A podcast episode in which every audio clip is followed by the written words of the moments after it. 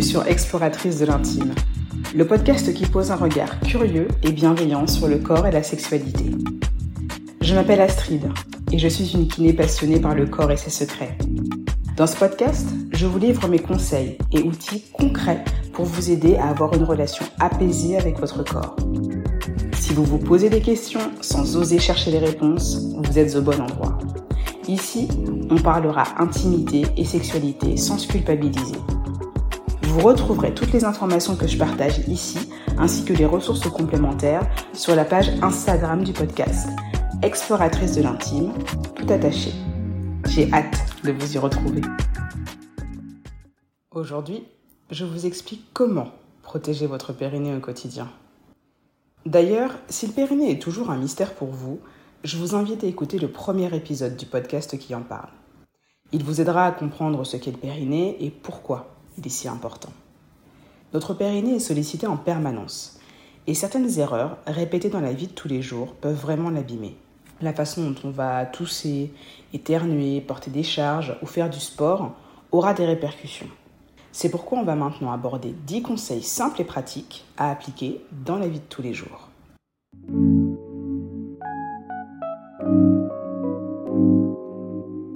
Numéro 1. Que ce soit pour la petite ou la grosse commission, on ne pousse pas. Il ne faut jamais forcer quand on va aux toilettes. Le problème, si vous faites ça, c'est que vous êtes en train d'étirer les fibres musculaires et les nerfs qui sont situés au niveau de votre périnée. Et ça, ça va le fragiliser avec le temps. Et il va perdre de ses capacités de soutien, de maintien et de continence. Donc le périnée est effectivement fait pour pouvoir supporter des contraintes, mais pas pour supporter des poussées volontaires et très très importantes. Donc la team je fais pipi très très vite parce que je suis toujours pressée, on arrête. On n'a jamais de raison d'être tellement pressé qu'on ne peut pas prendre 30 secondes pour pouvoir faire pipi ou faire la grosse commission tranquillement. D'accord? Le corps est fait pour que ces choses-là se fassent de manière automatique. Il n'y a rien à forcer, il n'y a rien à accélérer. Numéro 2. On ne se retient pas d'éternuer ou de tousser. Si quelque chose doit sortir de votre corps, laissez-le sortir. C'est la nature qui veut ça. Quand vous vous retenez d'éternuer ou de tousser par politesse ou parce que vous ne voulez pas trop déranger les gens autour de vous, et aussi parce que vous voulez peut-être pas éveiller la suspicion des gens parce que vous avez un chat dans la gorge et qu'ils pensent que vous avez le Covid. En fait, quand vous vous retenez de tousser ou d'éternuer, c'est hyper violent pour le périnée. Parce que la pression qui aurait dû s'évacuer par le haut, c'est-à-dire par les narines ou par la bouche, se retrouve décuplée en étant poussée vers le bas, donc vers votre périnée. Et dans cette situation, votre périnée ne vous dit pas merci. Donc, quand ça doit sortir, laissez-le sortir. Numéro 3. On évite de se retenir jusqu'au dernier moment pour faire pipi. Hashtag protégeons nos vessies.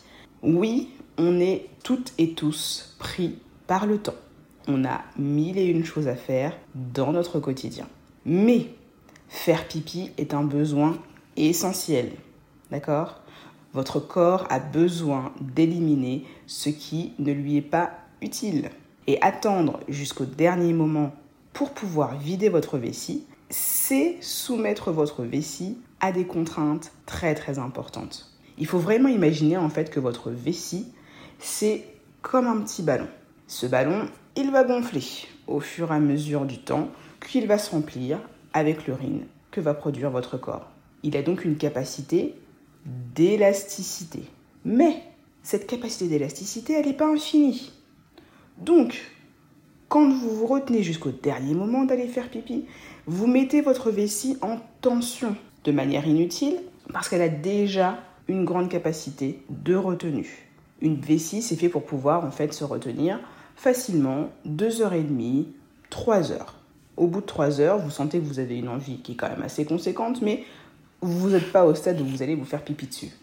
Attendre jusqu'au stade où vous vous faites pipi dessus, ou en tout cas vous êtes à la limite de vous faire pipi dessus, ça, c'est problématique. Parce que vous êtes en train de sursolliciter votre pauvre vessie. Et au bout d'un moment, elle va perdre sa capacité justement à être élastique et à pouvoir donc se laisser étirer et se vider naturellement. Donc, on n'attend pas le dernier moment pour aller faire pipi. Numéro 4. On évite de consommer du thé, du café, de la bière ou du champagne de manière excessive.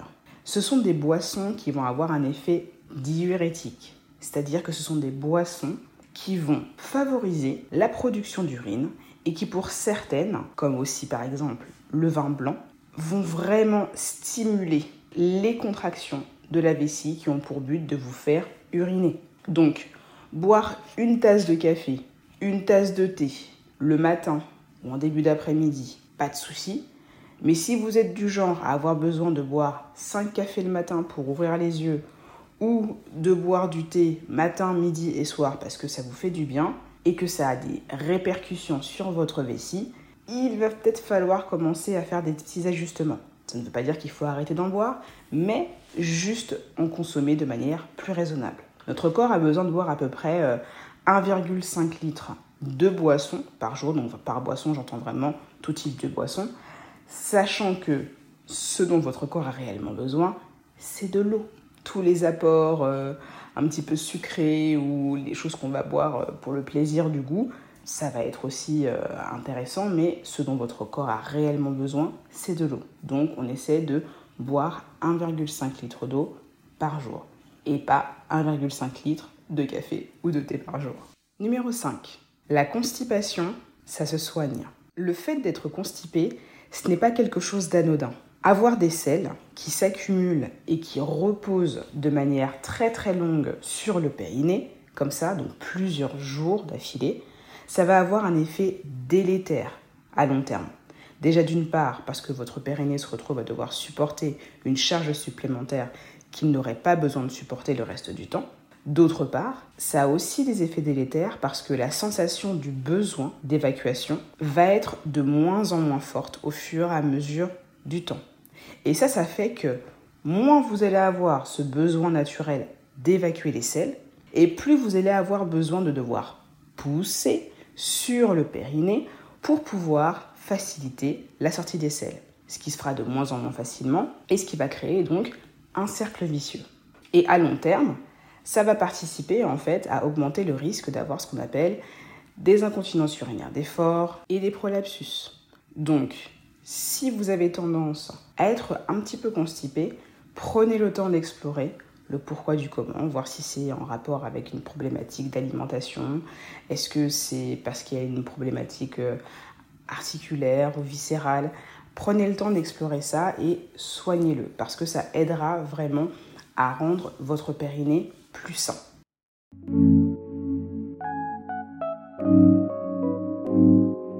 Numéro 6. Quand on va aux toilettes, on s'installe correctement. Alors, Qu'est-ce que c'est bien s'installer sur le siège des toilettes? De manière générale, quand on s'assied sur les toilettes, on pose les pieds au sol, on se retrouve plus ou moins penché en avant. Sauf que cette position-là, c'est pas une position optimale pour pouvoir faciliter en fait l'évacuation des urines ou des selles. C'est une position qui va avoir tendance à venir en fait créer de la compression et qui va venir fermer au niveau du petit bassin. Et le petit bassin, au contraire, a besoin d'être ouvert, libéré pour pouvoir faciliter la sortie de tout ce qui doit sortir. Du coup, pour s'installer correctement sur le siège des toilettes, on va plutôt vouloir avoir les pieds légèrement relevés. Donc, on pose les pieds si besoin sur euh, un petit tabouret ou euh, une caisse à chaussures, ce que vous voulez. Quoi que ce soit qui puisse positionner vos pieds de manière un petit peu plus haute. On a les pieds parallèles, on est légèrement penché en avant mais pas avachi sur ses cuisses, c'est-à-dire qu'on n'a pas le ventre qui est complètement reposé sur ses cuisses, on est légèrement redressé et penché en avant. Donc pour vous l'imager euh, de manière succincte, la bonne position sur le siège des toilettes, c'est une position comme si on était accroupi. Vous vous souvenez de ces bonnes vieilles toilettes turques euh, qu'on a l'occasion de rencontrer euh, sur les aires d'autoroute, etc., etc. Bah, même si ça ne semble pas forcément hyper sexy, c'est une position en fait qui facilite l'évacuation de tout ce qui doit sortir, sel et urine. Donc on va chercher à reproduire une position relativement similaire sur nos toilettes un petit peu plus classique. D'accord? Donc pied surélevé, dos légèrement redressé et périnée détendu. Parce que cette position va aussi favoriser la détente du périnée. Et c'est ce qui va du coup éviter de créer des poussées qui sont complètement inutiles et délétères pour le périnée. Donc, vive les toilettes turques.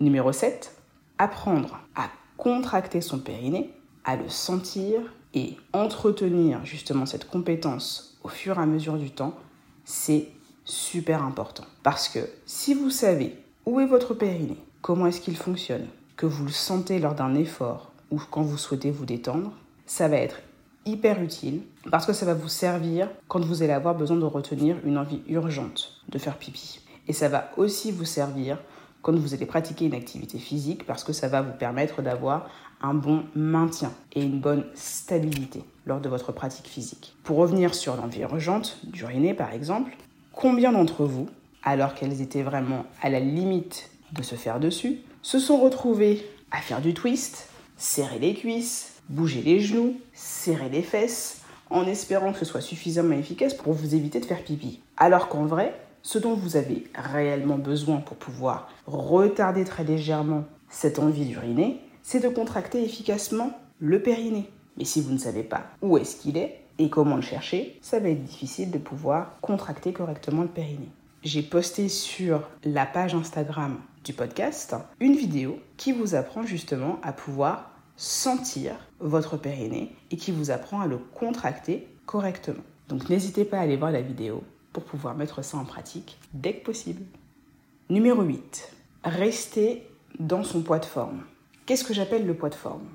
Le poids de forme, c'est votre poids physiologique qui vous permet en fait d'être dans un bon équilibre. Donc, c'est pas forcément que euh, basé sur euh, l'IMC, c'est aussi basé en fait sur votre euh, ressenti comment est-ce que vous, vous vous sentez en fait, tel que votre corps est à cet instant T. Le fait d'avoir euh, un ou deux kilos au-dessus de ce que l'IMC peut calculer ou quoi au caisse, c'est pas forcément toujours euh, très pertinent. Et comment vous vous sentez, ça c'est important. Si vous vous sentez lourde, en raidie, ralentie, euh, en difficulté de, de mobilité, c'est aussi une donnée importante à prendre en compte. Et pourquoi ça va être important par rapport à votre périnée C'est que une prise de poids relativement conséquente va multiplier par 6 le risque d'avoir des incontinences urinaires. Donc, rester dans son poids de forme, ça va vous permettre de pouvoir soulager une charge que votre périnée aurait dû supporter et ça va aussi vous aider du coup à pouvoir le préserver le plus longtemps possible. Numéro 9. Utilisez correctement ses abdominaux. Les abdominaux, c'est hyper important. Beaucoup d'entre nous pensent que les abdominaux, ça se résume aux tablettes de chocolat, d'accord Ce qu'on appelle les grands droits. Mais les abdominaux, c'est plusieurs couches musculaires. En superficie, donc, ça va être les grands droits. Juste en dessous, il va y avoir les muscles obliques qui vont former une croix qui va partir des côtes jusqu'au bassin. Et encore plus profondément, il va y avoir le muscle transverse. Lui, il faut se le représenter un petit peu comme une ceinture de catcheur qui part de la colonne vertébrale et qui fait tout l'avant de votre question abdominale. Vos abdominaux, ils ont pour objectif de protéger le périnée. Je le répète, vos abdominaux ont pour objectif, pour mission, de protéger votre périnée dans toutes les situations auxquelles vous êtes confronté. Le fait qu'il se contracte correctement va permettre à ce que les pressions générées dans votre ventre soit dirigé directement vers votre colonne vertébrale et vers votre bassin et non pas sur le périnée. Donc ça va être un élément très très important qui va participer justement à soulager le périnée et à éviter qu'il soit soumis à des contraintes inutiles. Donc apprendre à solliciter correctement ses abdominaux va permettre de protéger votre périnée. On verra d'ailleurs dans le prochain épisode qui parlera justement du sport comment apprendre à solliciter correctement ses abdominaux et son périnée quand on fait une pratique physique. Numéro 10, écoutez-vous. Ces petits riens du quotidien, le euh, j'ai du mal à me retenir d'aller faire pipi ou euh, j'ai vraiment du mal à aller aux toilettes ou toutes ces petites choses en fait auxquelles vous faites face au quotidien, elles ne sont pas sans conséquences. Et ça peut aboutir à des situations qui peuvent être très handicapantes si on les laisse s'installer dans le temps. Vraiment, prenez soin de vous et ne minimisez pas votre vécu. Une santé, on n'en a qu'une. Ne l'oubliez pas. Prenez soin de vous. Écoutez-vous. Et c'est ce qui vous permettra justement de pouvoir vous protéger et vous préserver.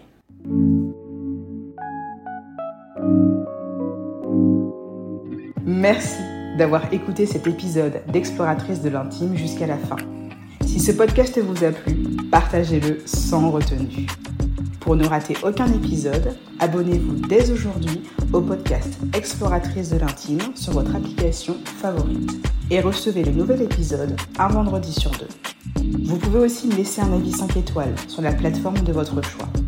Je vous en serai très reconnaissante car cela m'aidera à pouvoir faire connaître le podcast au plus grand nombre. À très bientôt!